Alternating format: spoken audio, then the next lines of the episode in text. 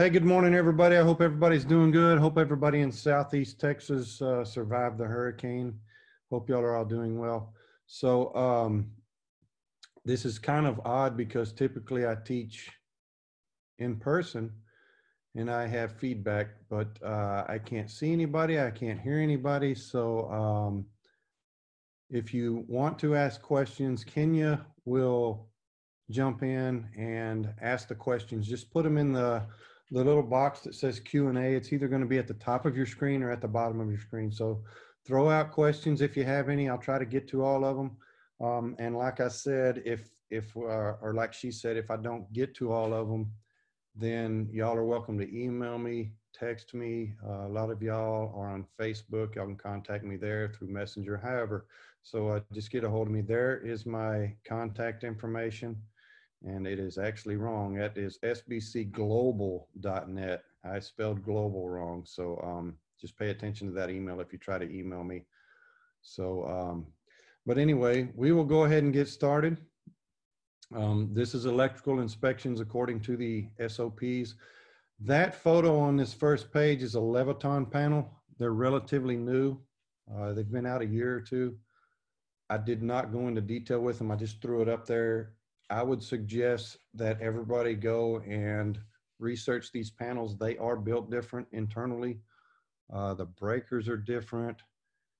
The way the neutrals and grounds are done is different. So um, I would strongly suggest you just go in and research them and try to trace everything. Trace the bus bars, the, the neutrals, the grounds, uh, the way that they bond different things together, the way they bond the bus bars together, the way the panels bonded is a little different than your typical Square D or Siemens or G E. So just um, take a little time uh, this evening, if you, if you will, and study those a little bit. So anyway, with that, we will get started. Um, and just this presentation does not cover all the S O Ps related to electrical inspections. I mean, that would take days. So uh, we just took out enough to cover a two-hour class.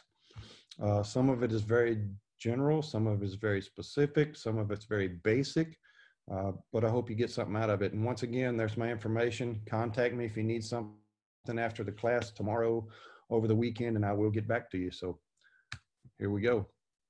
So uh, first thing we're going to talk about is inadequate clearances, which comes up quite often, I find. Uh, The S O P says that panel boards are not, uh, you should report panel boards that are not appropriate for their location, such as closed closets, bathrooms, uh, or if exposed to physical damage. Uh, any of them that are not accessible or do not have minimum clearance of thirty-six inch clearance from the front of them. So um, in a closet, you got foliage blocking them a lot of times. Uh, behind pool equipment, pool guys don't know electrical codes a lot of times, so they don't know that there's a required clearance. Uh, fences blocking access. We've got some examples here. This image on the far left is directly from the I R C. So if you go onto the electronic I R C, you can pull that image up and take a screenshot of it, and there you have the image. Uh, I actually use that im- image in my reports whenever I find inadequate clearances. Uh, second picture, foliage blocking that. Now that's not a service panel, but it's still a panel.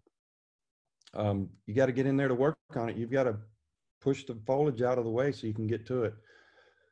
Fencing guys typically don't know electrical codes, so they just ran the uh, fence right up to the meter. Brand new construction.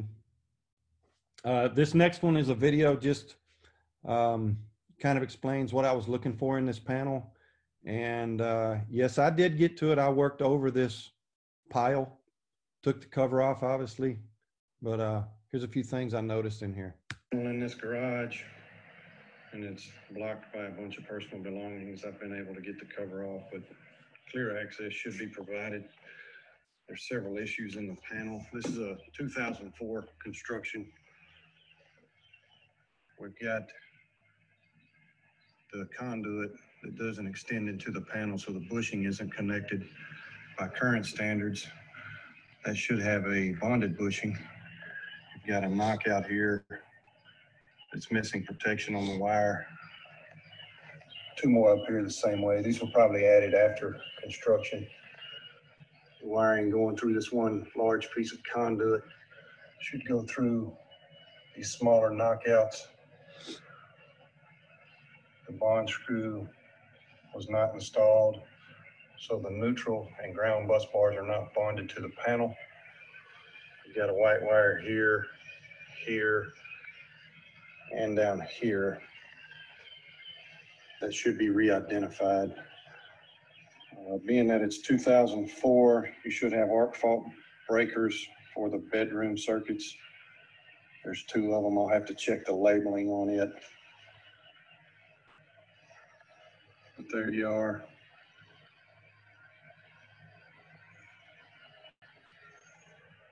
And by current standards, these loads up here should have barriers on them to prevent accidental contact.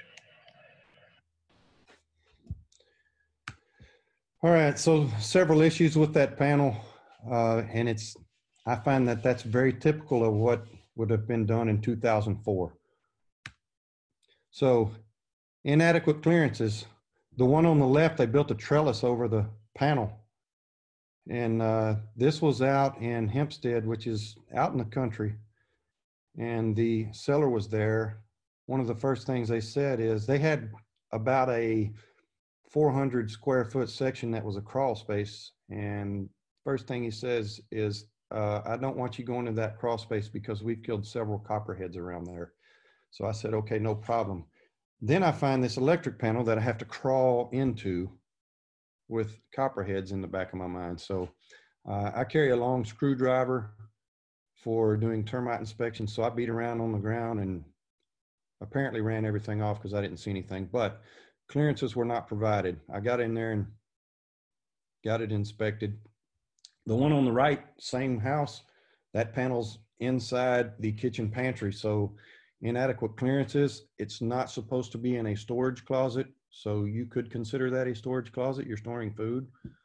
Uh, it could be very easily blocked. And as a matter of fact, I did have to re remove some stuff. Uh, I think a small step stool and a vacuum cleaner to get to that panel. So uh, wasn't a clear path to it. All right, S O P says that we shall report deficiencies in the absence of a main disconnect means. It can be a single main or it can be up to six breaker throws, commonly called a split bus panel. The one on the left, you have a main breaker that meets it. Uh, to jump to something else on this same slide, because that's what we do when we open an electric panel. We're not looking for one thing, we're looking for everything. We're missing a common trip tie on that top left breaker, a multi-wire branch circuit, or a two forty volt circuit requires the breakers to be trip tied. The one on the right is a split bus panel. This was Ashley Miller's picture I stole off of Facebook, but you can see the wiring going down between here and straight down. That's the split bus. So if you turn these four off, actually, if you turn this one off, it kills everything down here. If you turn all four of these off, everything in the panel's dead. So obviously you're missing trip ties. It looks like they actually broke these for some reason. Missing trip ties here, but if you had trip ties on all these, it would meet the six throw rule. So it would be six or less. Double taps on main lugs.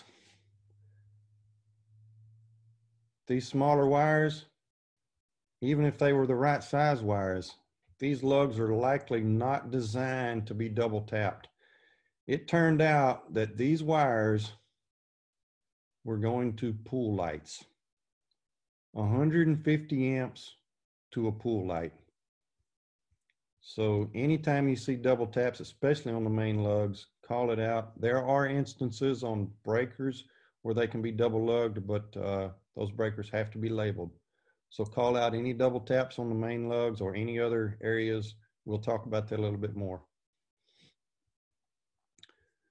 All right, two different panels here. We'll talk about the one on the left first. And y'all may see other issues that I, I'm not calling out right now, but this is just in general when you take off a panel. This is from nineteen ninety-nine. So We were just talking about double taps. You've got all, almost every neutral has two or three wires in it. Neutrals cannot be double lugged. Neutrals are one wire per lug, just like this bottom one. Another issue here, you've got a white wire being used as hot that should be re-identified. Something also that I look for, this is a back-fed breaker. It's got a hold down, it's got a screw here. That's required on a back-fed breaker, and I think we'll get into that a little bit more. I've got some examples of some different types of hold downs, but look for this to make sure it's there. T R E C says that we're to call out antioxidant on these lugs, on the, on the aluminum wiring. I call it out and say that most manufacturers do not require it. However, T R E C requires us to consider this a deficiency, so I note that. Um, all the wire goes through one knockout here. Now, on these exterior panels, there's no other way to get around it, unless, I guess you could run conduit from all the little openings down here, but that would look kind of silly. So um, that's technically wrong, but that's the way the panel's designed. Same way on the one on the right. So this one's nineteen eighty-two, and it's almost the same identical deficiencies. You've got double taps on the neutrals here. And some of the neutrals and grounds are under the same lug, and that's still considered a double tap because the neutral cannot share a lug with another wire. White wires, again, not re-identified, very common. Uh, these are canned comments that I have in my reports, which I'm, I'm certain most of you do, just because it's a very, very common issue to, to call out. So uh, very typical of a nineteen ninety-nine and nineteen eighty-two panel. However, our S O Ps require us to call a lot of this stuff out.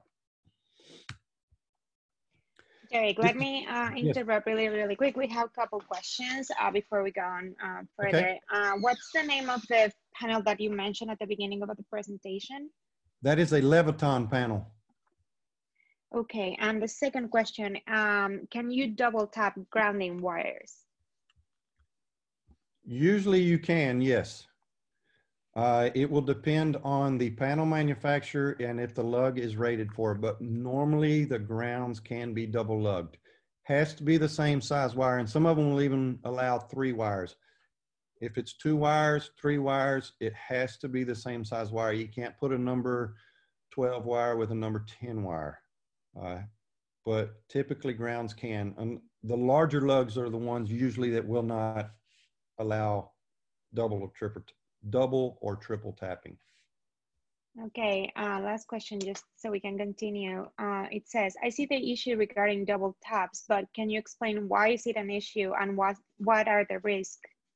Okay, so one issue would be, so if you had a multi-wire branch circuit, so possibly this one on the left here, this, uh, no, that's a two forty, sorry. So Uh, a multi-wire branch circuit. Let me see if I have one in here.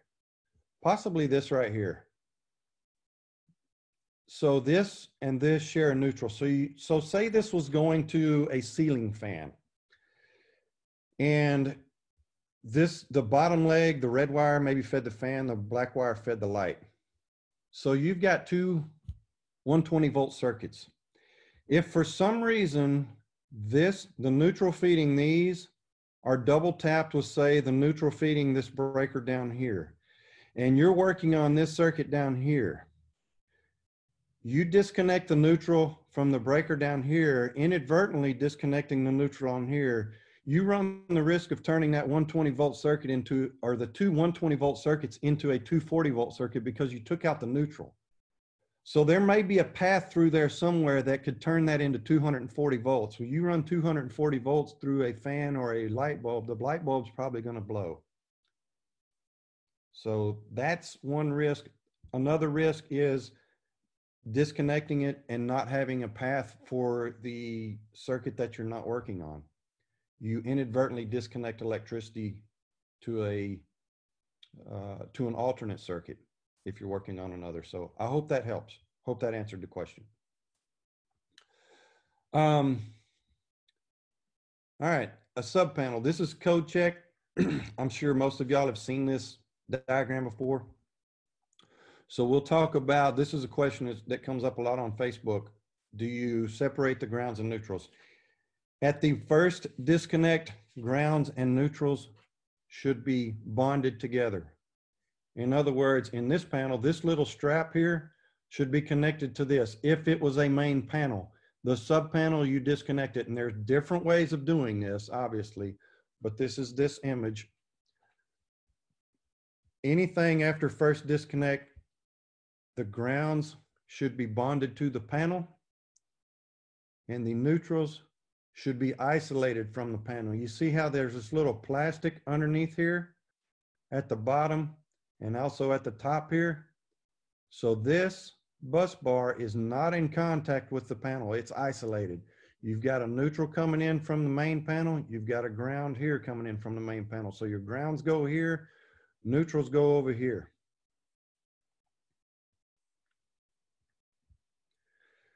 And here's the actual panel that they've done. So you've got four wires coming in. Here's your ground, comes over here to the right and down, and it connects to this ground bus bar. Here's your neutral. It's kind of hard to see, but it snakes around and it ties in right in the middle. And then it splits off and goes this way and this way, down here and down here. So if you'll notice, the bond screw's gone. That, is, that isolates your neutral bus bars from the panel. If you put the ground, the bond screw in, that green screw, then your bus bars here and here will be bonded to the panel, and it should not be bonded to the panel in a sub panel. So that's the simplest way to look at it. Your grounds are out here, directly connected to the panel. Your neutrals are here, isolated from the panel. And it should be a four wire system. One, two, three, four, or it, we'll count it down here. One, two, three, and then here's your main coming in, four. All right, double taps we were talking about a, just a little while ago. So you've got some of these down here double tapped, like right here. Here's a blown up picture of it, you can see. What you want to look for is this right here.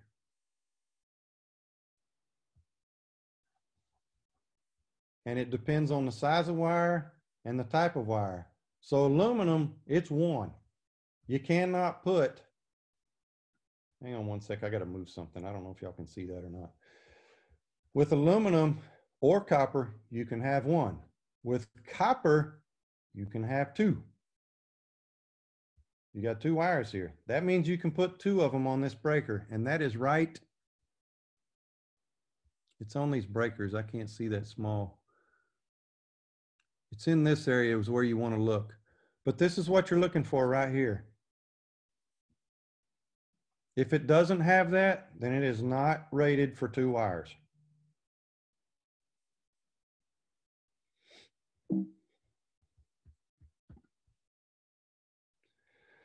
All right, also with labeling,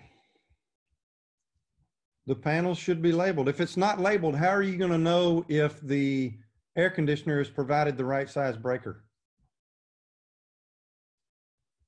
So this is a comment that I've used for years. I think I got this from Clay Collins, and the wording is very similar to what it says in the N E C. It simply says that the breakers are not labeled. So they've got to be labeled. If they're not labeled, call it out. And there is some misconception that got started a few years ago that the labels have to be typed. They can be handwritten. It needs to be legible. Uh, the requirement for typed labeling is when you have two or more nominal voltages. So in other words, if you had four eighty coming in here and two forty, then it has to be clearly typed, can't be handwritten. So residential panels for the most part do not have to be typed. Handwritten is fine, as long as it's legible and spelled somewhat correctly. All right, G F C I protection. Um, this is a chart. I'll put this on Facebook later. So if anybody wants it, it kind of shows you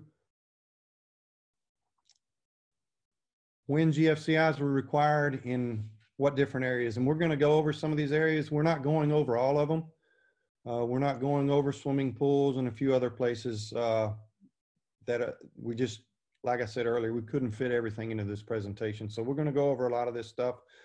And, uh, but like I said, I'll put this, and I've got another chart very similar to this for A F C Is. I'll put both of those on Facebook later so y'all guys can grab them.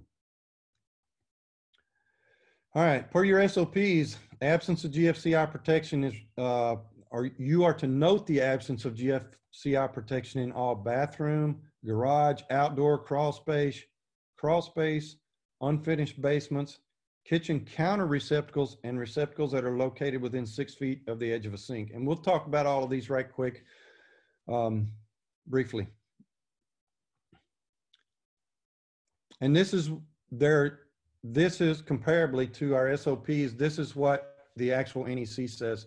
Um, and you'll notice that one through seven are in the N E C. Number ten, laundry area. I'm going to talk about that for a little bit. It's not required in your S O Ps, but I'm going to discuss it a little bit. So that's why it has the asterisk, uh, because it's not required to be reported per our current S O P. All right, and the ground fault circuit interrupter shall be installed in a readily accessible location. That's per the N E C two ten point eight. It can't be in a ceiling. It can't be under a bathtub.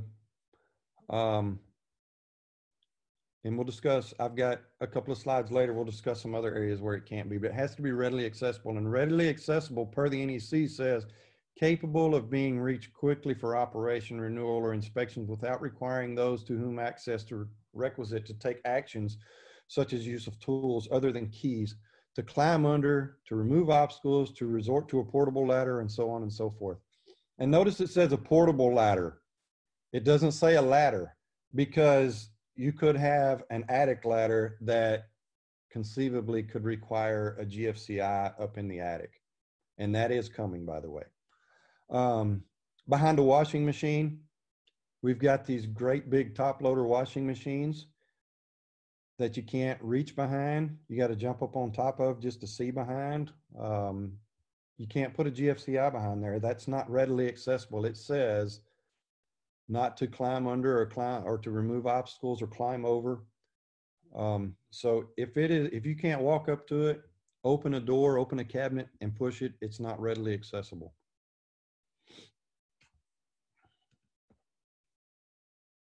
All right, bathrooms. It's any receptacle in a bathroom, whether it's within six feet of a sink or over a countertop, it doesn't matter. If it is in the bathroom, it is to be G F C I protected.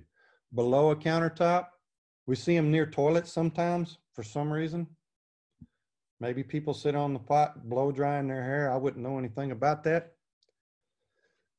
Um, a television over a bathtub, that's required to be G F C I protected.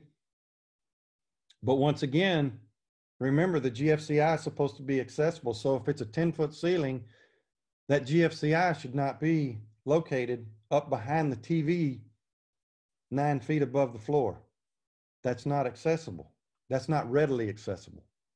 So make sure that that G F C I reset is, it could be tied into the bathroom counter. It could be tied into the, um, to another G F C I on a separate circuit in that bathroom. The lights in a bathroom can be connected to a G F C I circuit if that circuit serves that bathroom only.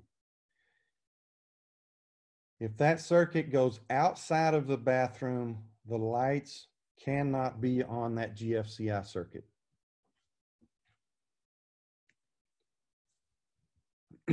What is considered a bathroom? According to Article one hundred, a bathroom area is an area that includes a basin as well as one or more of the following: a toilet, a urinal, a tub, a shower, bidet, or similar fixture. So a sink and another fixture.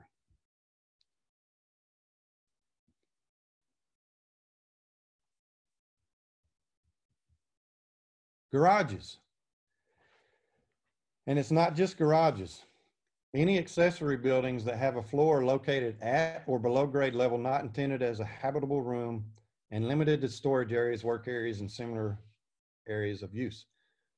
What I would suggest is if you think that gasoline could be stored in it, or lawnmowers, or lawn equipment, or any type of rakes, shovels, it's, it's a garage. Uh, a barn, an outbuilding. Now, it says if it has a floor. So a barn may not technically um, be required to have it, but is a dirt floor a floor? I recommend them. Most barns I come in contact with do not have G F C I protection. Um, you have to have them in the walls, in the ceilings for garage door openers, but once again, that G F C I cannot be in the ceiling because it's not readily accessible. What about a dedicated receptacle? Years ago, a dedicated receptacle, a single receptacle, not a duplex receptacle, was not required to be G F C I protected. two thousand eight, N E C changed the standard and said every receptacle in the garage. The reason they changed it is because people would come in and put a three-way adapter in and plug several things into it, so the single receptacle was no longer a single receptacle. So anything in the garage should be G F C I protected. But what about a freezer? Still has to be G F C I protected. That's the owner's decision if they want to do that. If they want to switch it out after you leave or not upgrade it, that's their call. You should call out any receptacle in the garage as being, as needing G F C I protection. What about that little box for the internet? A lot of companies put the internet box in the garage and they plug into it. It still has to be G F C I protected. So I think we've covered that. If it's in the garage, it needs G F C I protection. There's a few examples. And once again, the reset must be readily accessible. None of these were G F C I protected. You got one in the ceiling for the garage door opener. You got one on the wall here. And there's one under the cabinet here and here.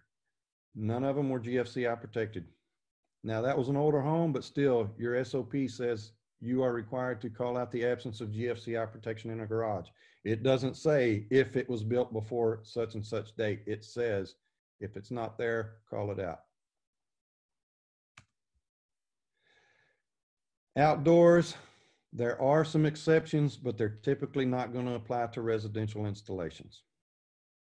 So outdoors, uh, back porch, at your air conditioner, at the front porch, at a balcony, and a balcony is required to have a receptacle.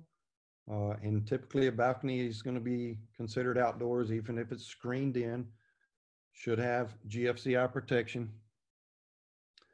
Um, Christmas light receptacles up in the soffit should be G F C I protected. Those are normally going to be on a switch, and I find normally that the G F C I is either at the breaker or right next to the switch.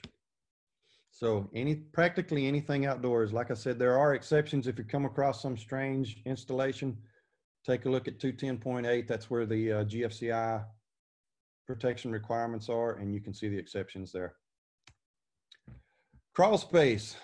I very, very rarely see a receptacle in a crawl space. In fact, I don't hardly even do crawl spaces anymore. They, they have to beg. Um, but any receptacle in a crawl space should be G F C I protected. I have seen a couple of furnaces in crawl spaces, and that receptacle that is provided for the furnace is required to be G F C I protected.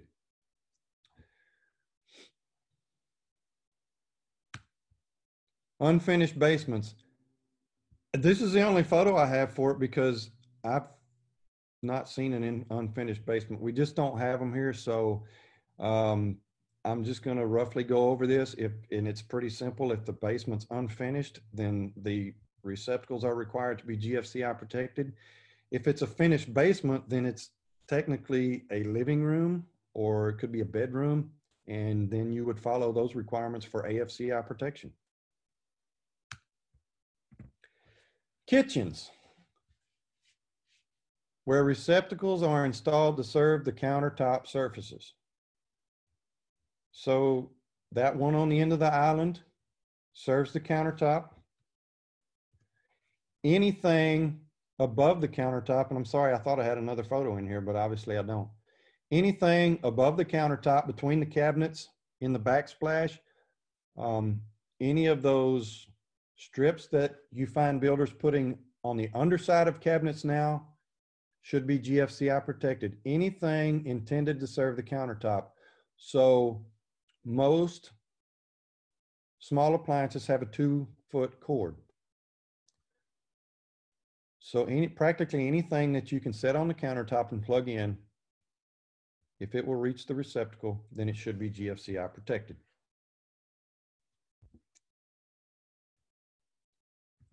Sinks. There's been some confusion on this, and I hope I can clear it up. Where receptacles are located within one point eight meters or six feet from the top inside edge bowl of the sink. It does not say six feet from a water source. It does not say six feet from a hose bib. It does not say six feet from an ice maker connection. It doesn't say six feet from a faucet. It says six feet from the edge of the bowl of the sink. So don't get confused when you have a refrigerator that has an ice maker. That does not require G F C I protection because of the ice maker connection.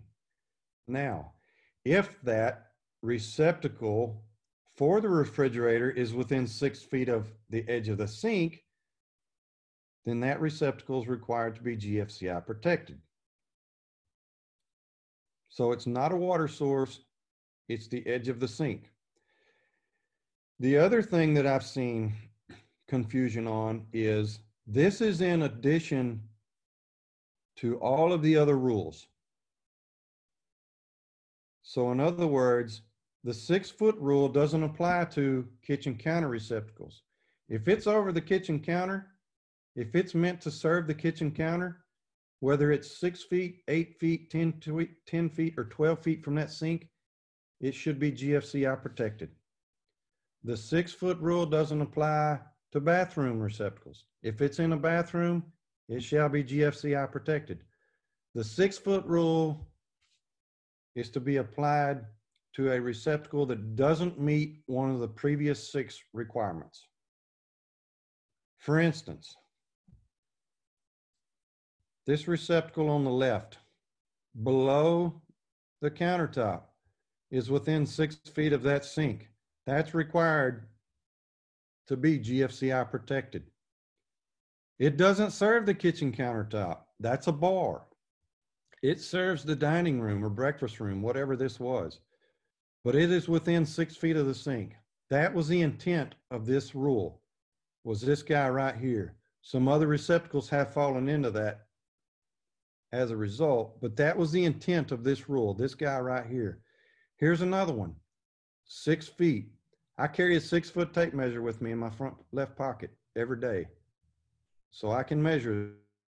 If it's less than six feet, I note it. This one here serves the countertop, so no matter if it's within six feet or not, it's required to be G F C I protected. This one doesn't serve the countertop, but it's still within six feet. And it's not a straight line through it. It's a path around. So it would go to here, you measure here, to the other side of the bar, and then down to the edge of the sink. It's not a straight line through, it's up and over. Here's a couple others, same thing. This one and this one were within six feet. This one was like sixty-nine inches. So I know if they'd have moved it three inches over, it probably would have been all right. But I wrote both of these up. A master closet. I don't know why you need a sink in a master closet. I'm happy to walk to my kitchen for my coffee. But at any rate, they have their coffee pot in here. There's a sink. It's not a bathroom. Why isn't it a bathroom? Because it only has a sink. It doesn't have a toilet, a bidet, a shower, a tub, or anything else like that. So this is not considered a bathroom. But these are obviously within six feet. Well, that's a switch. This is obviously within six feet of the sink. So that needs G F C I protection. A wet bar. It's within six feet of the sink. It's got to be G F C I protected. If there's a receptacle on the back side of this wall and you measure from the edge of the sink around the corner to that, then technically that receptacle should be G F C I protected. One more quick thing about this. twenty seventeen had wording in it that said through a door, cabinet, partition, something like that. Something to that effect. I think it just said through a door. It was not to be measured through a door. They took that wording out. So if it, if there was a door here and it went around the corner and you measured through the door, it is still required to be G F C I protected if it was in, within six feet of the sink. So the door provision is no longer. All right, laundry area. Once again, the S O P does not require you to call out the absence of G F C I protection in laundry area. However, the N E C started requiring that a few years back, two thousand fourteen. My comment says that G F C I protection was not provided in the laundry area, so on and so forth, and then I have in parentheses, two thousand fourteen N E C. That way, I don't get a call later saying, hey, when was this adopted? Or when was this required? It puts it in the report, they know. Now, if it's after two thousand fourteen, I don't put that little date in there.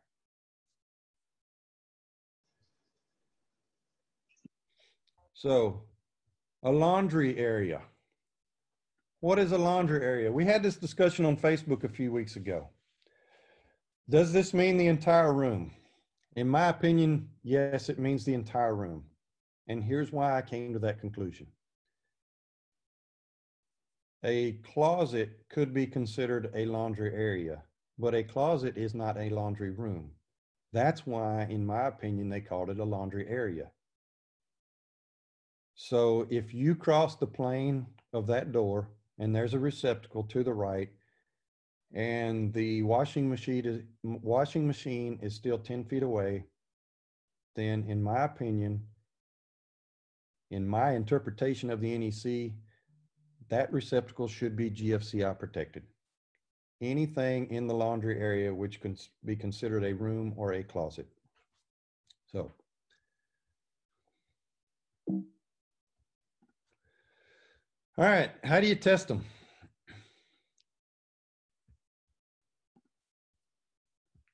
Sorry guys, I'm got something going on here that's it's in my way. There we go. That's what I'm trying to do. All right. How do you test the G F C I? The manufacturer says you test the G F C I by pushing the button. Most of us, I'm sure, carry G F C I testers. I use the G F C I tester to determine if a receptacle downstream of the G F C I is G F C I protected. I don't test the G F C I with the tester. Manufacturer says to push the test button. So it could be on the breaker. It could be on receptacles. And now we're seeing faceless ones put in the garage a lot of times. For, I had one one day, there were four of them next to each other. Disposal was one, master bathtub was one, dishwasher was one, and the other, the fourth one was exterior. None of them were labeled. So I noted that they needed to be labeled. But at any rate, that's how you test a G F C I. You do not test it with a tester. You test it with the test button on the device itself. All right. Any questions regarding G F C Is right now? Kenya, are you there? Yes. Yes, I'm here. We have a bunch, but let me go through some of them. Um, okay. One yeah, of and them if you can't get to all of them, just send me the list and I'll, I'll, I'll answer them.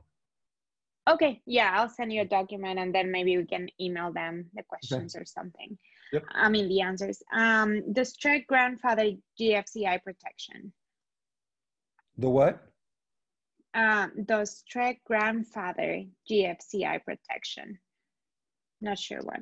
Oh, I mean. so n no, uh, because your S O P says to that you are required to note the absence of G F C I protection in those specific areas. So no, T R E C doesn't grandfather them. Um, the way I look at grandfathering is you're required to note the absence of G F C I protection in all of these areas.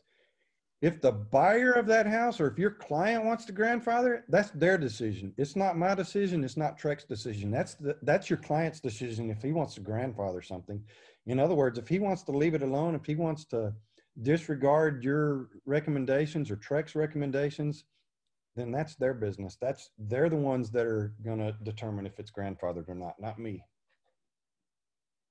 Okay, next question. Um, if there is no receptacles out outside unfinished places, do we call it? It was um, outside slash unfinished places. Uh, I'm not exactly sure what they're asking, but you are required to have a receptacle at any outdoor equipment, such as mostly we're, we're talking about condenser units there, and you're required to have a receptacle at uh, entrance and exits. So typically front porch and back porch. Sometimes there'll be a side entrance on a garage and you should have a receptacle there, as well as lighting at those those same locations. And, and if it's outside, then yes, it should be G F C I protected. Okay.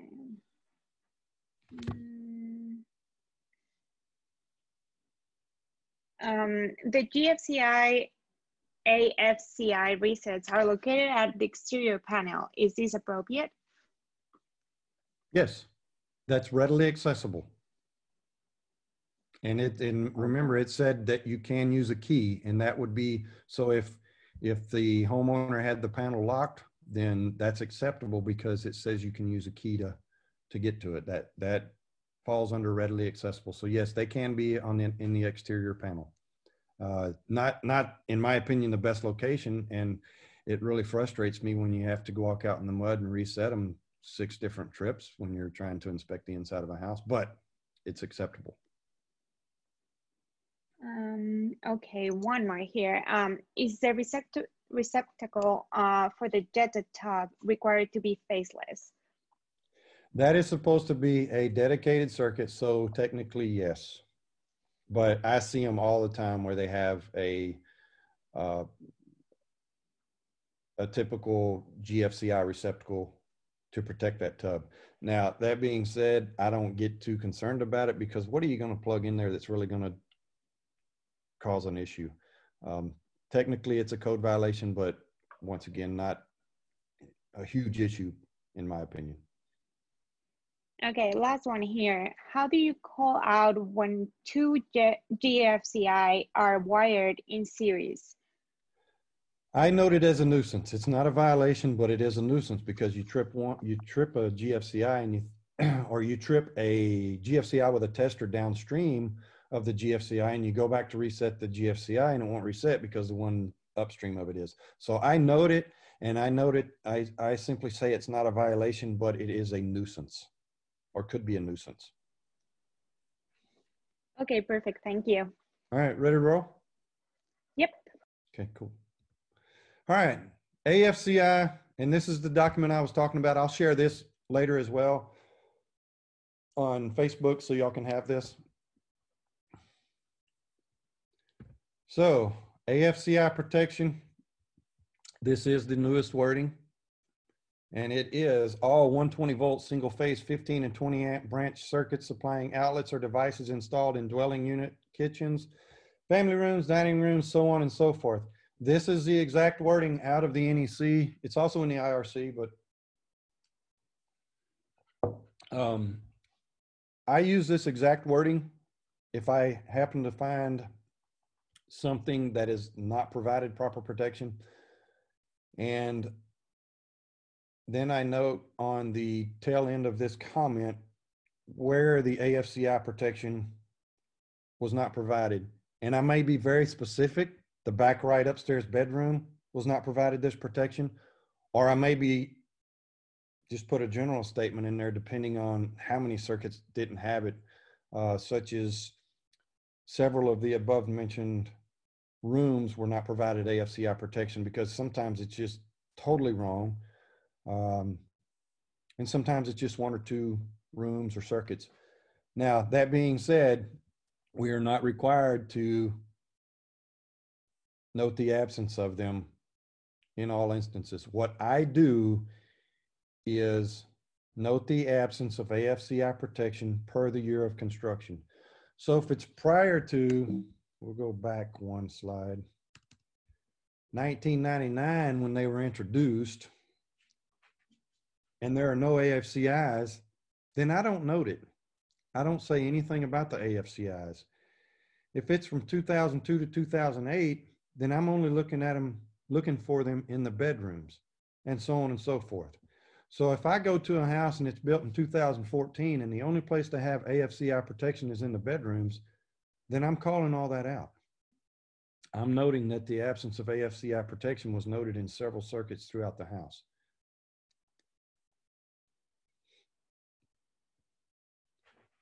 The inspector, this is from the S O P, the inspector is not required to test arc fault circuit interrupter devices when the property is occupied, or damage to personal property may result in the inspector's reasonable judgment. So it doesn't say you can't, it says you're not required to.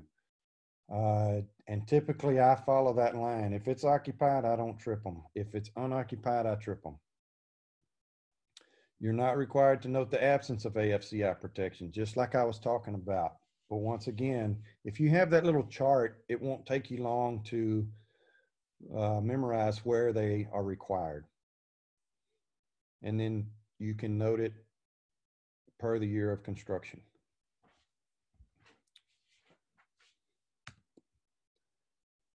When are you required to add A F C I protection? Where branch circuit wiring is modified, replaced, or extended, the branch circuit shall be A F C I protected. A F C I protection shall not be required when extension of the circuit is not more than six feet. In other words, if you add on to a circuit, if you add, say you added a room on the back of your house, or the client added a room on the back of their house and they tied into the living room circuit, if they extend that circuit six feet or more, then they're required to add A F C I protection. There is a misconception that when you replace a panel, you're required to update A F C I protection. There is no requirement. I've got it underlined here. Addition of A F C I protection is not required with a panel replacement. Can you? Yes, you can. Are you required to? You are not. The only time you're required to add A F C I protection is if you add, extend, or replace six feet or more of a circuit. At that point, you could put a breaker in, or you could use an A F C I receptacle.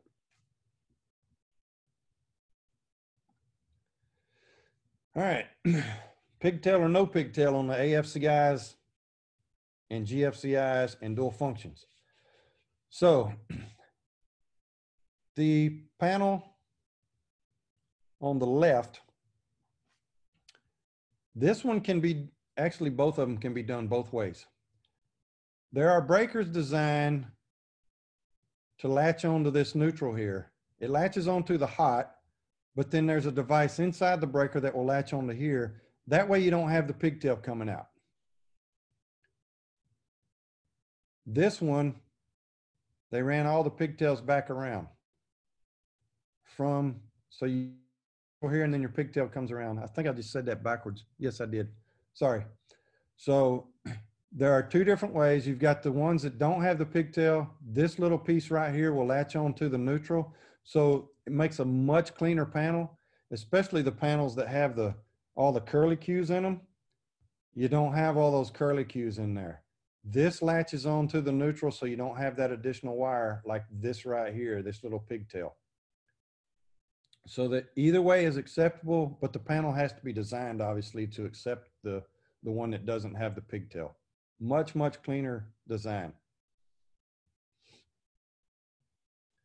All right, how about A F C I receptacles? We're going to touch on this just briefly. I've seen it twice. I know Ray Horn has seen it one time out in El Paso where they used A F C I receptacles. Uh, I've seen it where they used A F C I receptacles and then A F C I, G F C I combination, dual purpose receptacles. There are instances where you can use these There are restrictions. It has to do with the length of wiring from the panel to the first outlet. There are some other exceptions and rules that you have to follow. We're not going to get into them because we very rarely see these. I just wanted to touch on this. So if you do see an A F C I receptacle, you know where to go look, two ten twelve. And it's kind of confusing, as most of the N E C is. It's kind of confusing when you can and can't use them. But uh, the main thing that I've found is the length of the wire feeding the A F C I cannot be over a certain length. And it, you know, and it's dependent on wire size. fourteen gauge is one length, twelve gauge is another length. So um, if you see A F C I receptacles, raise a question. Any questions regarding A F C Is? Um, we have a couple here. The first one, does coiling up the neutral wire like some contractors do create any type of issue? The curling, like on that one, no, it doesn't do anything. You're talk, I'm assuming you're talking about this. That's the way it comes from the factory. Uh, some of them come straight, but uh, Square D, obviously, they come with a uh, curled pigtail, and it doesn't do anything. It that wire is the same length whether it's it's curled up or if it's stretched out straight. So and no, it doesn't cause any any issues. Okay, next one. Which panel manufacturers allow A F C I breakers without pigtails, or do they all allow both? Ooh, that I cannot tell you. I don't know which ones uh, do or don't, but it's. And I don't even know how, it's just something you have to learn um, to look at the panel and, and see that it's designed to accept the breakers that don't have the pigtails. Um, I'll try and find something and post it on Facebook uh, on that over the next couple of days, but I, I don't have a list of who does and who doesn't. I, I would assume that G E, Siemens, Square D, and uh, Cutler Hammer all have the pigtailless uh, breakers by now, but I can't swear to that. But those are the four main ones.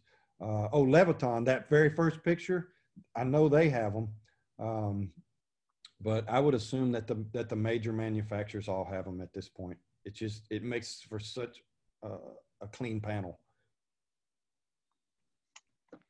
Okay, last one over here. Have you seen any new construction construction homes with no trip buttons? D R Horton is doing this. With no trip buttons? Um, no. Uh, I would, whoever posted this question, get a hold of me because I want to talk to you about this.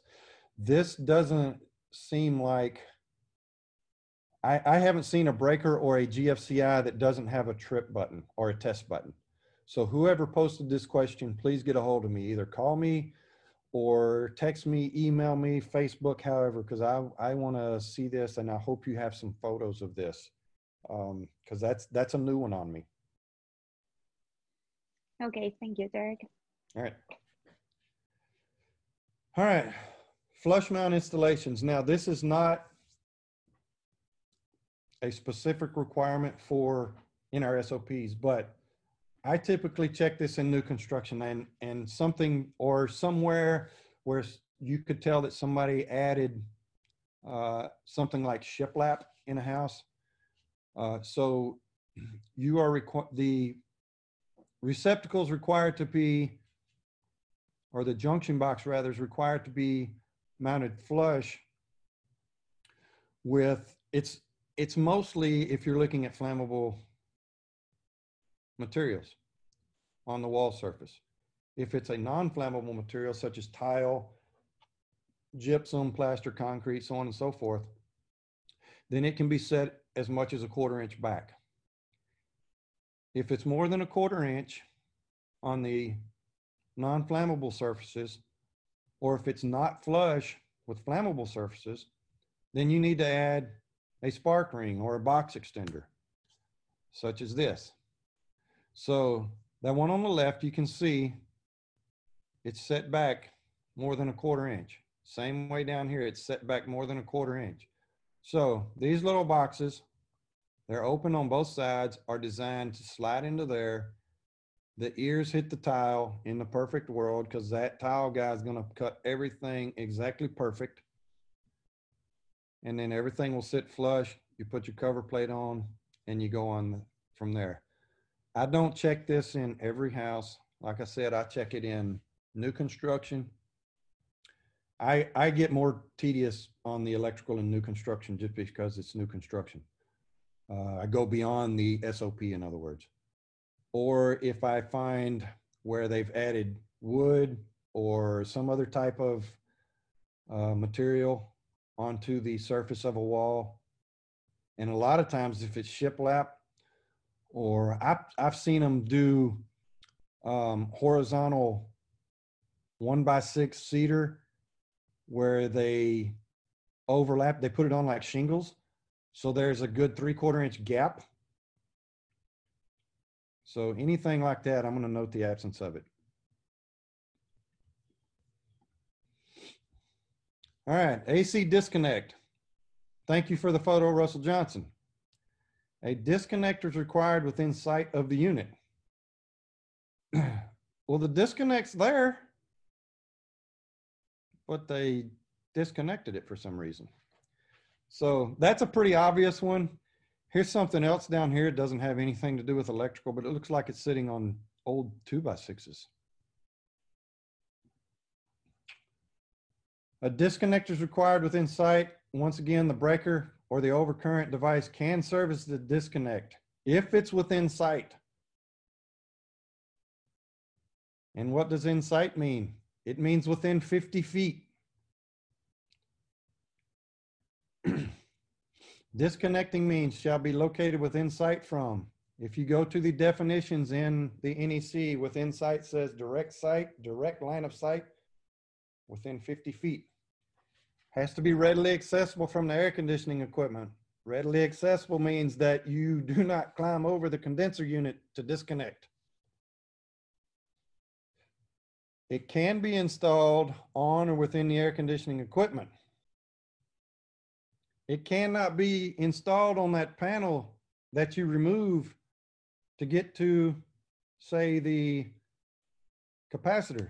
In other words, it can't be, whoops, it can't be installed on this panel right here. It cannot be installed, say, say this was the label.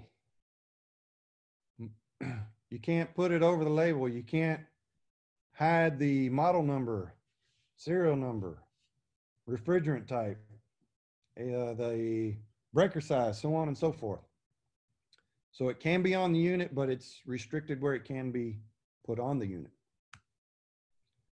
How to decipher wire and breaker sizes.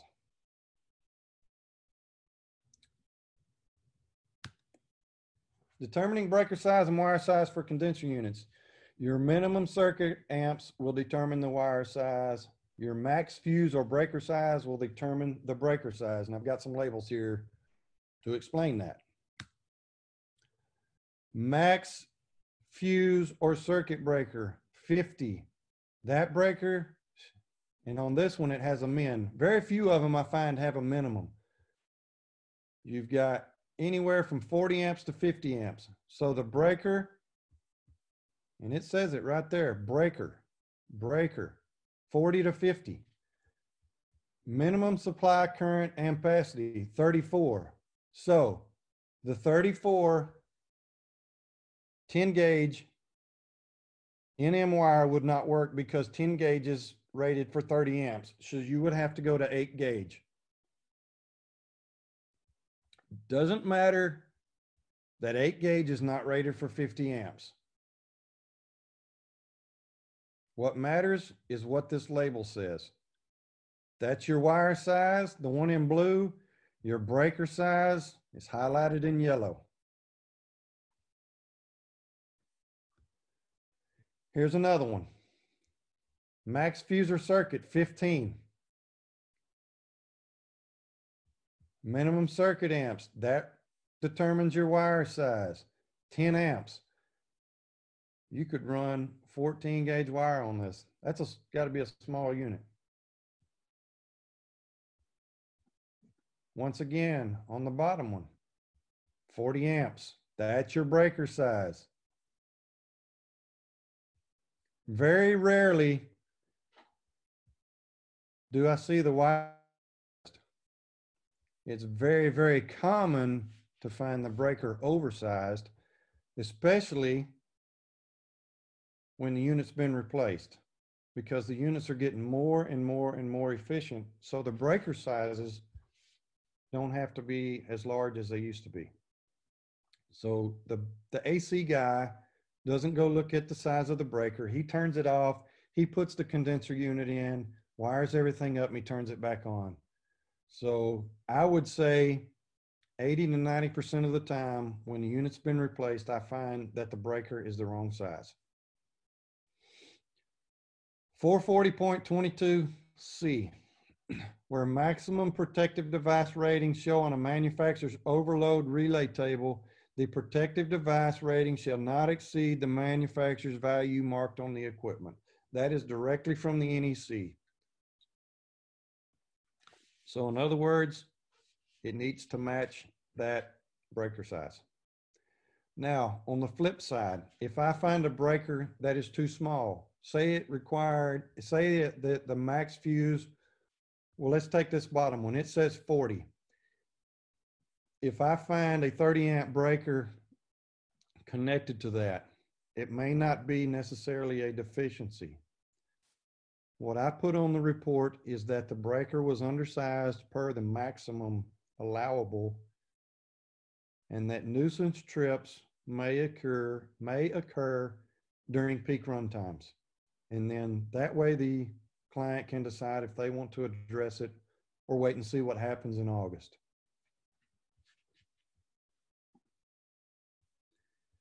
Insight from, and as I touched on this a little while ago, this is the definition from the N E C,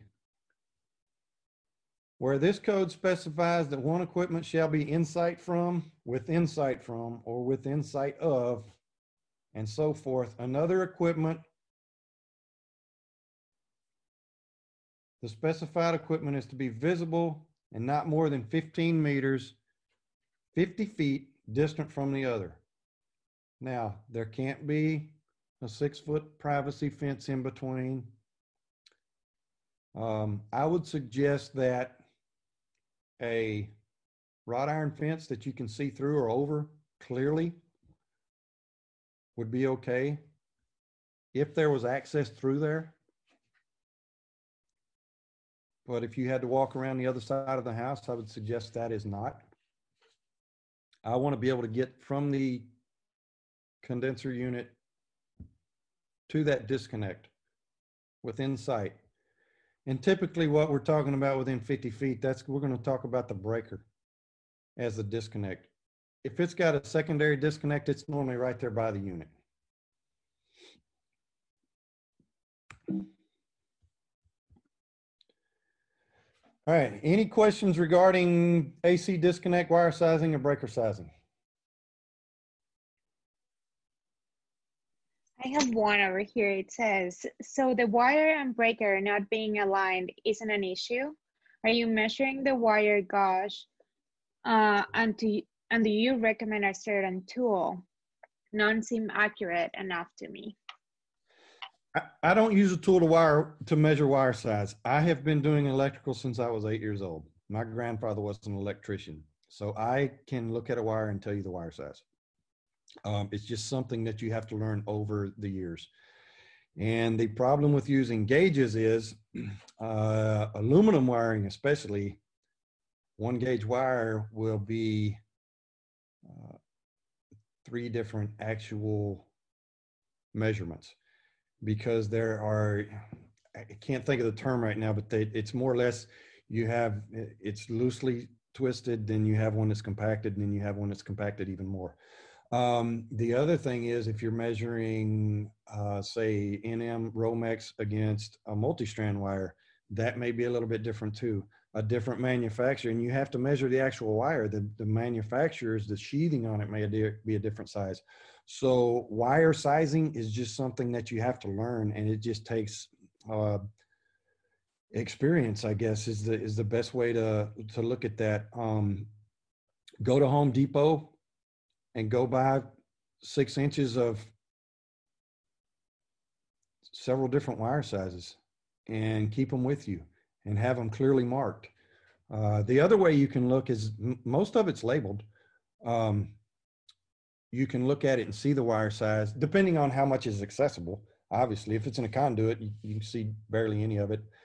Uh, some of the wire is color coded nowadays. Um, orange is number ten. White is fourteen. Yellow's twenty. I mean, excuse me, twelve. So, but you go to older construction and all that's out the window. Um, so it's it, learning wire sizes is just going to be experience. Uh, the other half of that question, the wire size not rated for that breaker size, if the if the wire size and breaker match the label on the A C, then that's fine. If it says, we'll go back to this bottom one, says forty amps. And minimum circuit amps is twenty-four. So you would have to use ten gauge wire on this, because you go up to the next rating, which would be thirty amps. Well, they don't match, and that's perfectly fine. This is what you're looking for right here and right here. Although ten gauge wire is rated for thirty amps, it can go on that forty amp breaker because that A C manufacturer said so. There's protections in the unit itself that take care of that. So don't call it out if these wires don't match the breaker size. Unless, now if they had twelve gauge wire on here, it's an issue, because twelve gauge is only rated for twenty amps and you need twenty-four point four. Now, to add on to that, we talked about labeling earlier. If nothing's labeled in the panel, you don't know what that forty amp breaker's feeding. So if it's connected to ten gauge wire, then you absolutely need to call it out. And if you remember in that, that label, that comment that I had, it specifically called out the air conditioner breaker or the condenser unit breaker, such as the condenser unit breaker, because if it's not labeled, I can't verify that the manufacturer's specifications meet the requirements of the wire size. So that's the two numbers you need to look at. And on the top one, it's a fifteen and ten point three. That's what you look at. The wire size is dictated by the air conditioner manufacturer. It's not dictated by the N E C. I hope that answered that. If not, okay, get a hold of me and I'll, I'll answer it some more. Okay, go okay, ahead. Last one here. Uh, where is single strand and multi-strand aluminum allowed? Okay.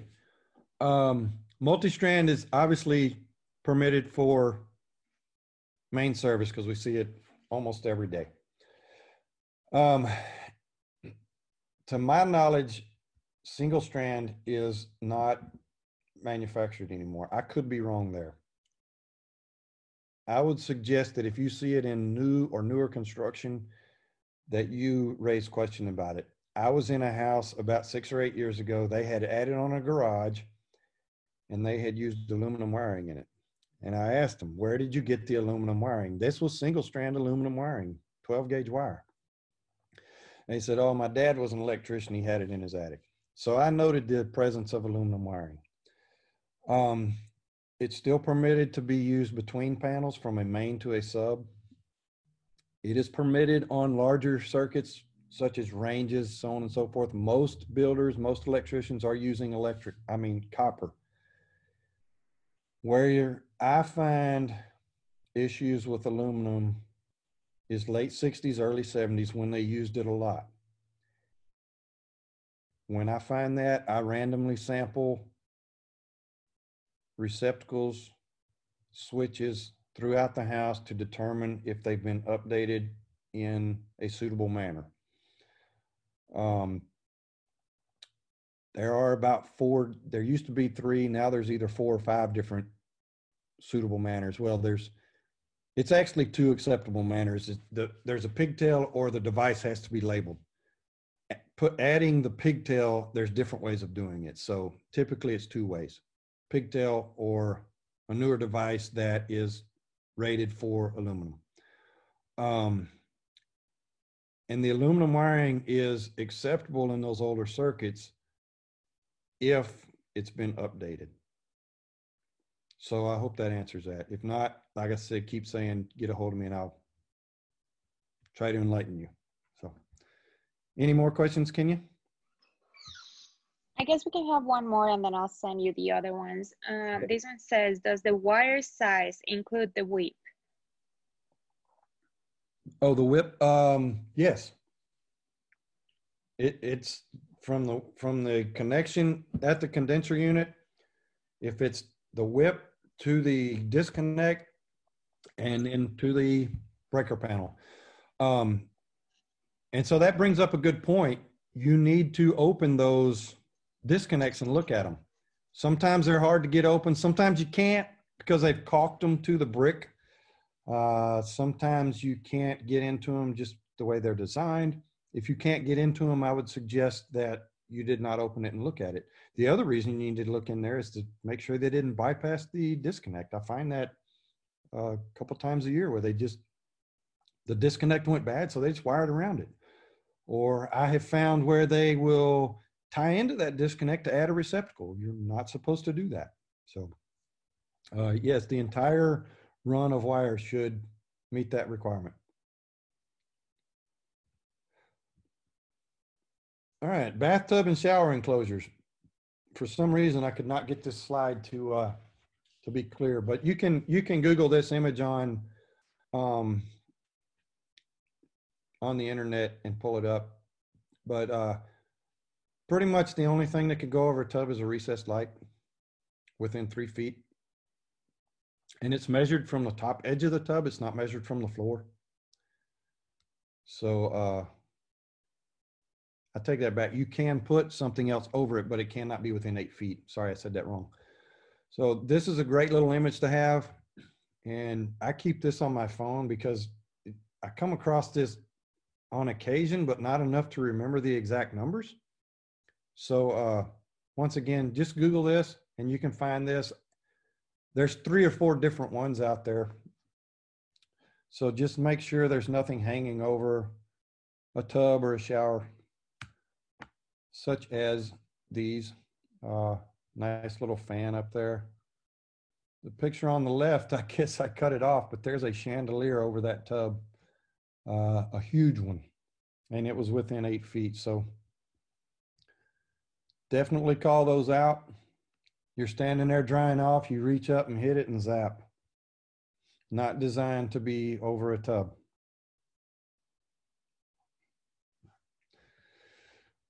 All right, integrity of electrical equipment and connections. So internal parts of electrical equipment, including bus bars, terminals, insulators, so on and so forth, shall not be damaged or contaminated by materials such as paint, plaster cleaners, abrasive, corrosive residues. Um, and it doesn't specifically mention it on here, but Nest. Dirt daubers get in these things. I've opened some up that were so full of yellow jackets and red wasps that I left the cover off. I said, I'm sorry, I'm not putting that back on. We're calling an electrician. I'll ease up there and shut the main door. But uh, I've seen some that are just packed full of, uh, of stinging critters, and I'm not gonna mess with those. So, and then uh, shall, not, shall be no damaged parts that adversely affect the operation or mechanical strength of the equipment. So if they've cut into it to add a piece of conduit where they didn't use the knockouts, uh, if they modified the bus bars in some way, anything where they modified that panel, you should call it out. The biggest one that I see is probably paint, and I call that out quite often. Um, very rarely do I ever hear if they cleaned them or replaced them or what, but nobody ever calls back and says, hey, come look at this to see if it's good. Nobody ever has, so that's up to them. But you got all these wasps in there. I call those out. That panel just needs to be cleaned out free of debris. Um, that rat ended his life in Pasadena one day and just stayed there. that's contaminated. You can obviously see he's been in there a while because there's some pecans that have been eaten. Corrosion.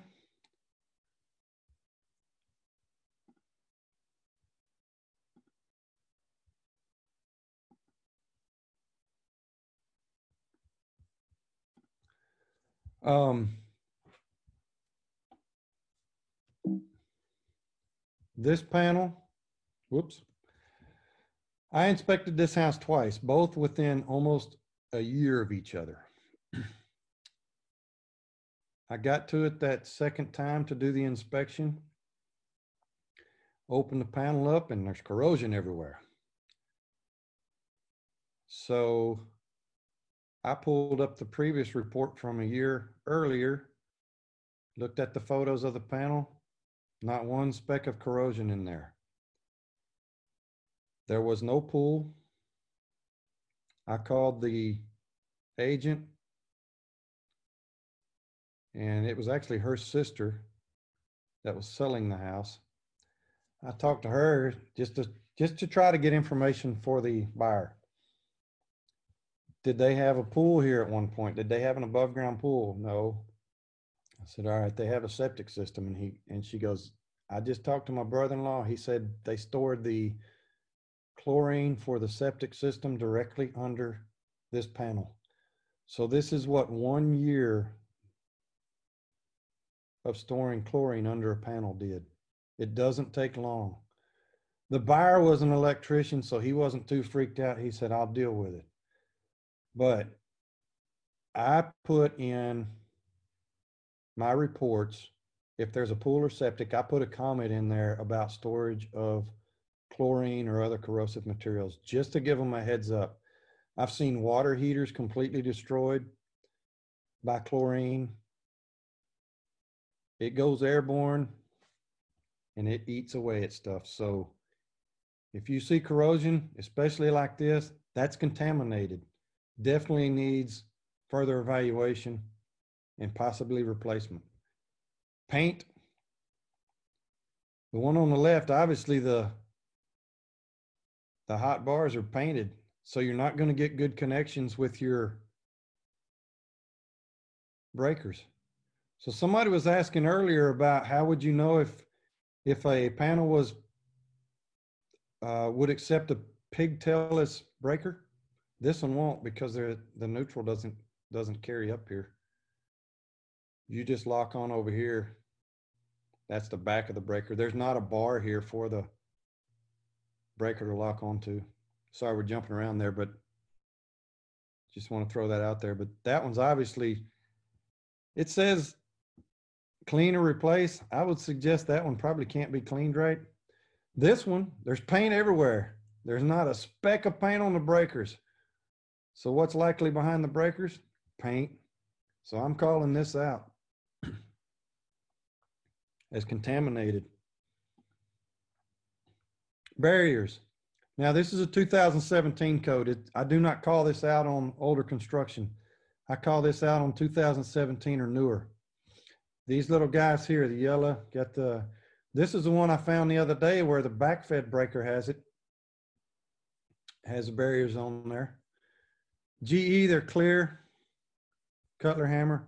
The little holes in them, that's so you can test. Your, your tester will fit through there.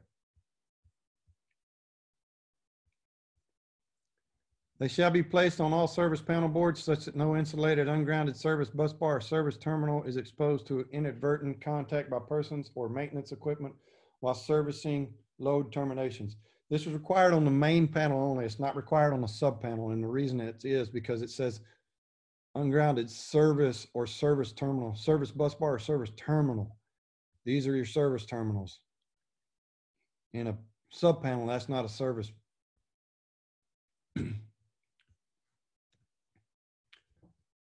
This one, if you stand upside down on your head, then it's right. But they put this on the outgoing instead of the service. They should have been up here on these top ones. So electrician did a little drinking the night before, I'm assuming.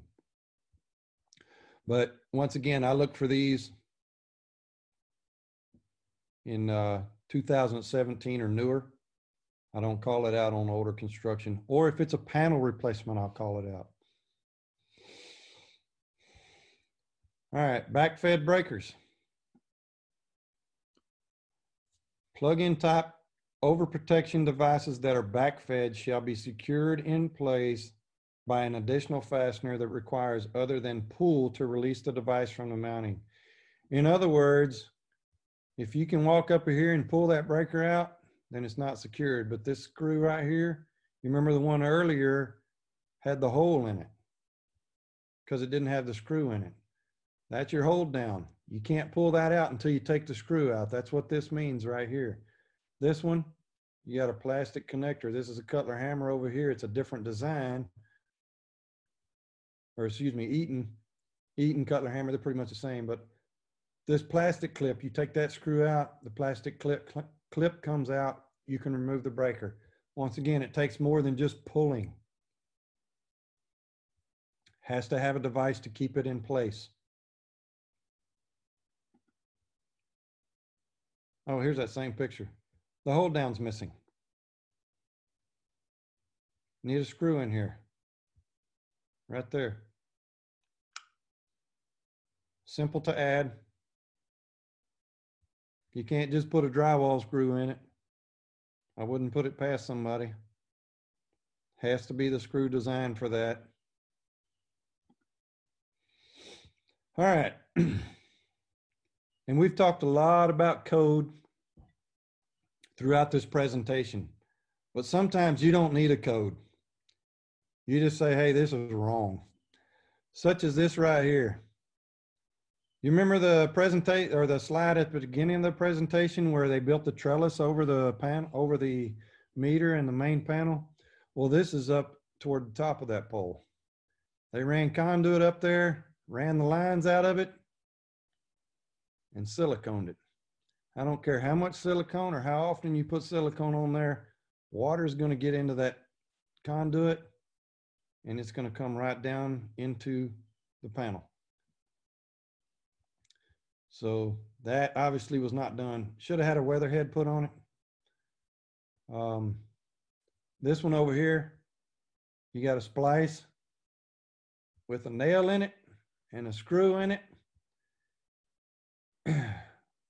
Just use the right size connector, the right size splice, and you don't have to cram other foreign matter into the splice to make it a tight connection. So those are pretty simple to call out. The other thing, you can see all the debris in this panel. We talked about contamination. You got all kind of critters running around in here. Spider webs are flammable. Combustible. So are spiders if they get dried out enough. So call this out as needing to be clean free of debris. You see all this down here, that's fecal matter from critters. Grounding electrode system. We're not going to get too deep into grounding and bonding because I have no hair left to pull out, but we'll touch on it. Mostly what we see around the Houston area are ground rods and my mind went blank. C E Es, concrete encased electrodes. Sorry, I should have drank one more cup of coffee. So a supplemental electrode is required. A single rod, pipe, or plate electrode shall be supplemented by an additional electrode. If there's a C E E and it's installed right and you have contact with earth, a supplemental is not required. So there are instances where you could have a concrete encased electrode and you don't have to have anything else. You have to have access to that connection to the concrete encased electrode though. If a single rod, pipe, or plate has a resistance to earth of twenty-five ohms or less, the supplemental electrode shall not be required. So this is what I note on most reports, that a second ground rod is required unless it can be verified that twenty-five ohms of less, twenty-five ohms or less of resistance is provided. I do not measure it. In my opinion, that goes beyond the scope of an inspection. I know there are some inspectors that measure that, but I'm not getting into that can of worms. I simply note that there was one, there should be two unless the twenty-five ohms of resistance is met. Um, that's a judgment call that you have to make, that you want to make. I also note that if I see a concrete encased electrode, that here in the Houston area anyway, because we have plastic under our foundations. I know there are some parts of the state that do not have plastic under their foundations because it's so dry. I note that it may be ineffective. And then I recommend the second ground rod on top of that, just because I don't know if the C E E is doing anything, and I don't know if the single ground rod is meeting the twenty-five ohm resistance rule.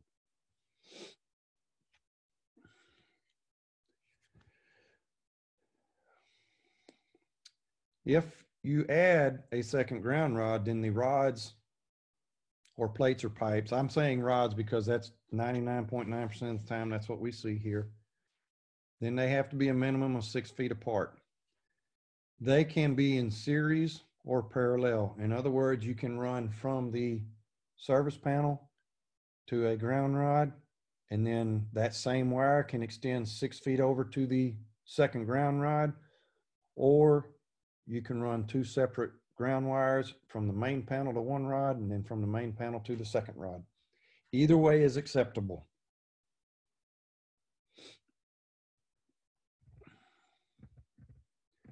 The electrode shall be installed so that at least eight feet of length is in contact with the soil.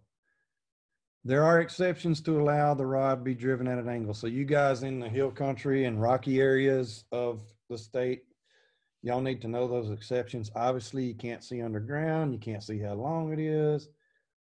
You don't know if it was an eight-foot rod to start with. You don't know if they used a ten-foot rod. If you get to a house and you see that there are saw marks on the top of that rod, I would certainly say something. It appears that the rod was cut off, so it may not be within eight, it, it may not have eight foot of contact with soil. Um, always check them. I pull on the wire, I push on the rod with my foot to make sure that there is some integrity to the rod still. If it's a pipe, you have no way of knowing how long it is. It might be two feet long, it might be twelve feet long. Uh, I just make a comment about it, unverified. Obviously, you want to make sure that it's connected. The one on the left, it's not connected. It's just hanging out there. The one on the right was from Eric Christie. And I thought that was a video, but obviously it didn't do anything. He pulled that rod out of the ground and it was about eight or ten inches long. So um, I typically won't grab them with my hand just in case. I'll grab the insulated wire and pull on it, usually just with my foot, give it a good tug or push over on it, um, like this.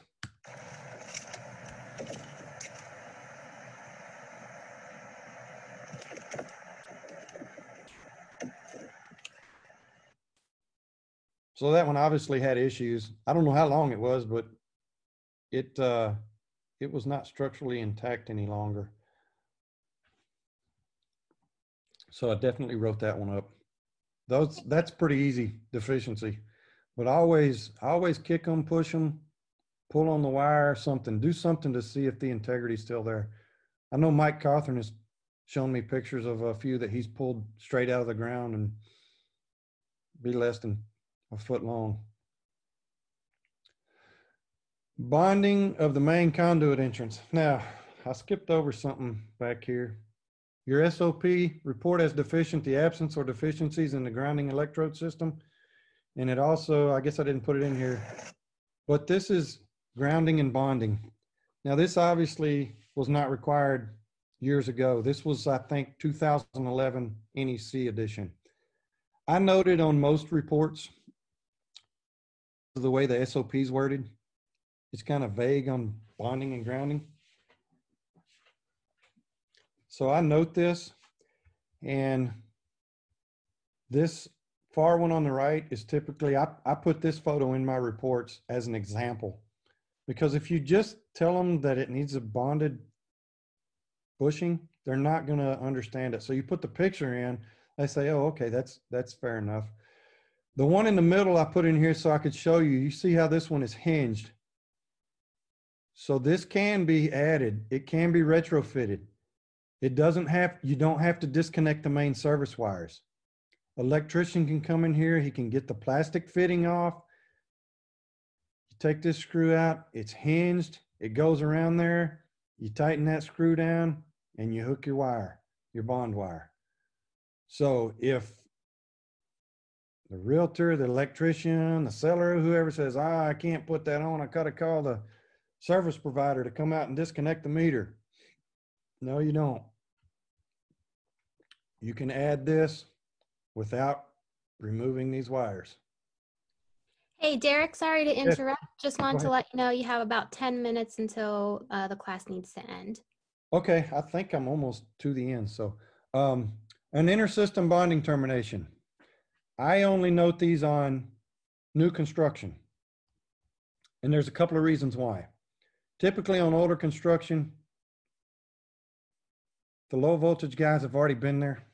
If it's a resale, internet guy's been there, alarm guy's been there. They have attempted to bond somewhere anyway um, onto the C P V C up in the attic.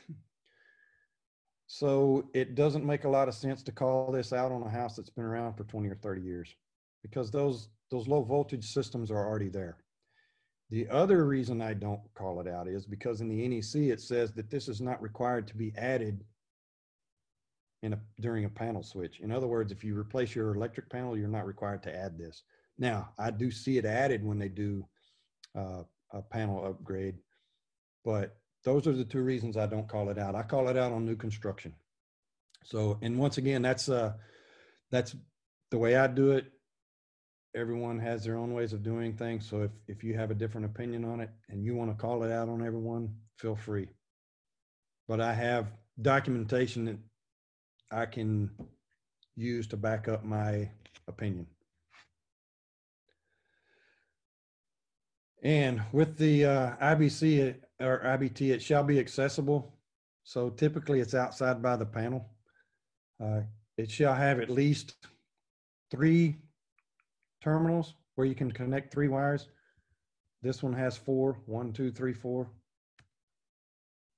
Uh, it shall not interfere with other equipment.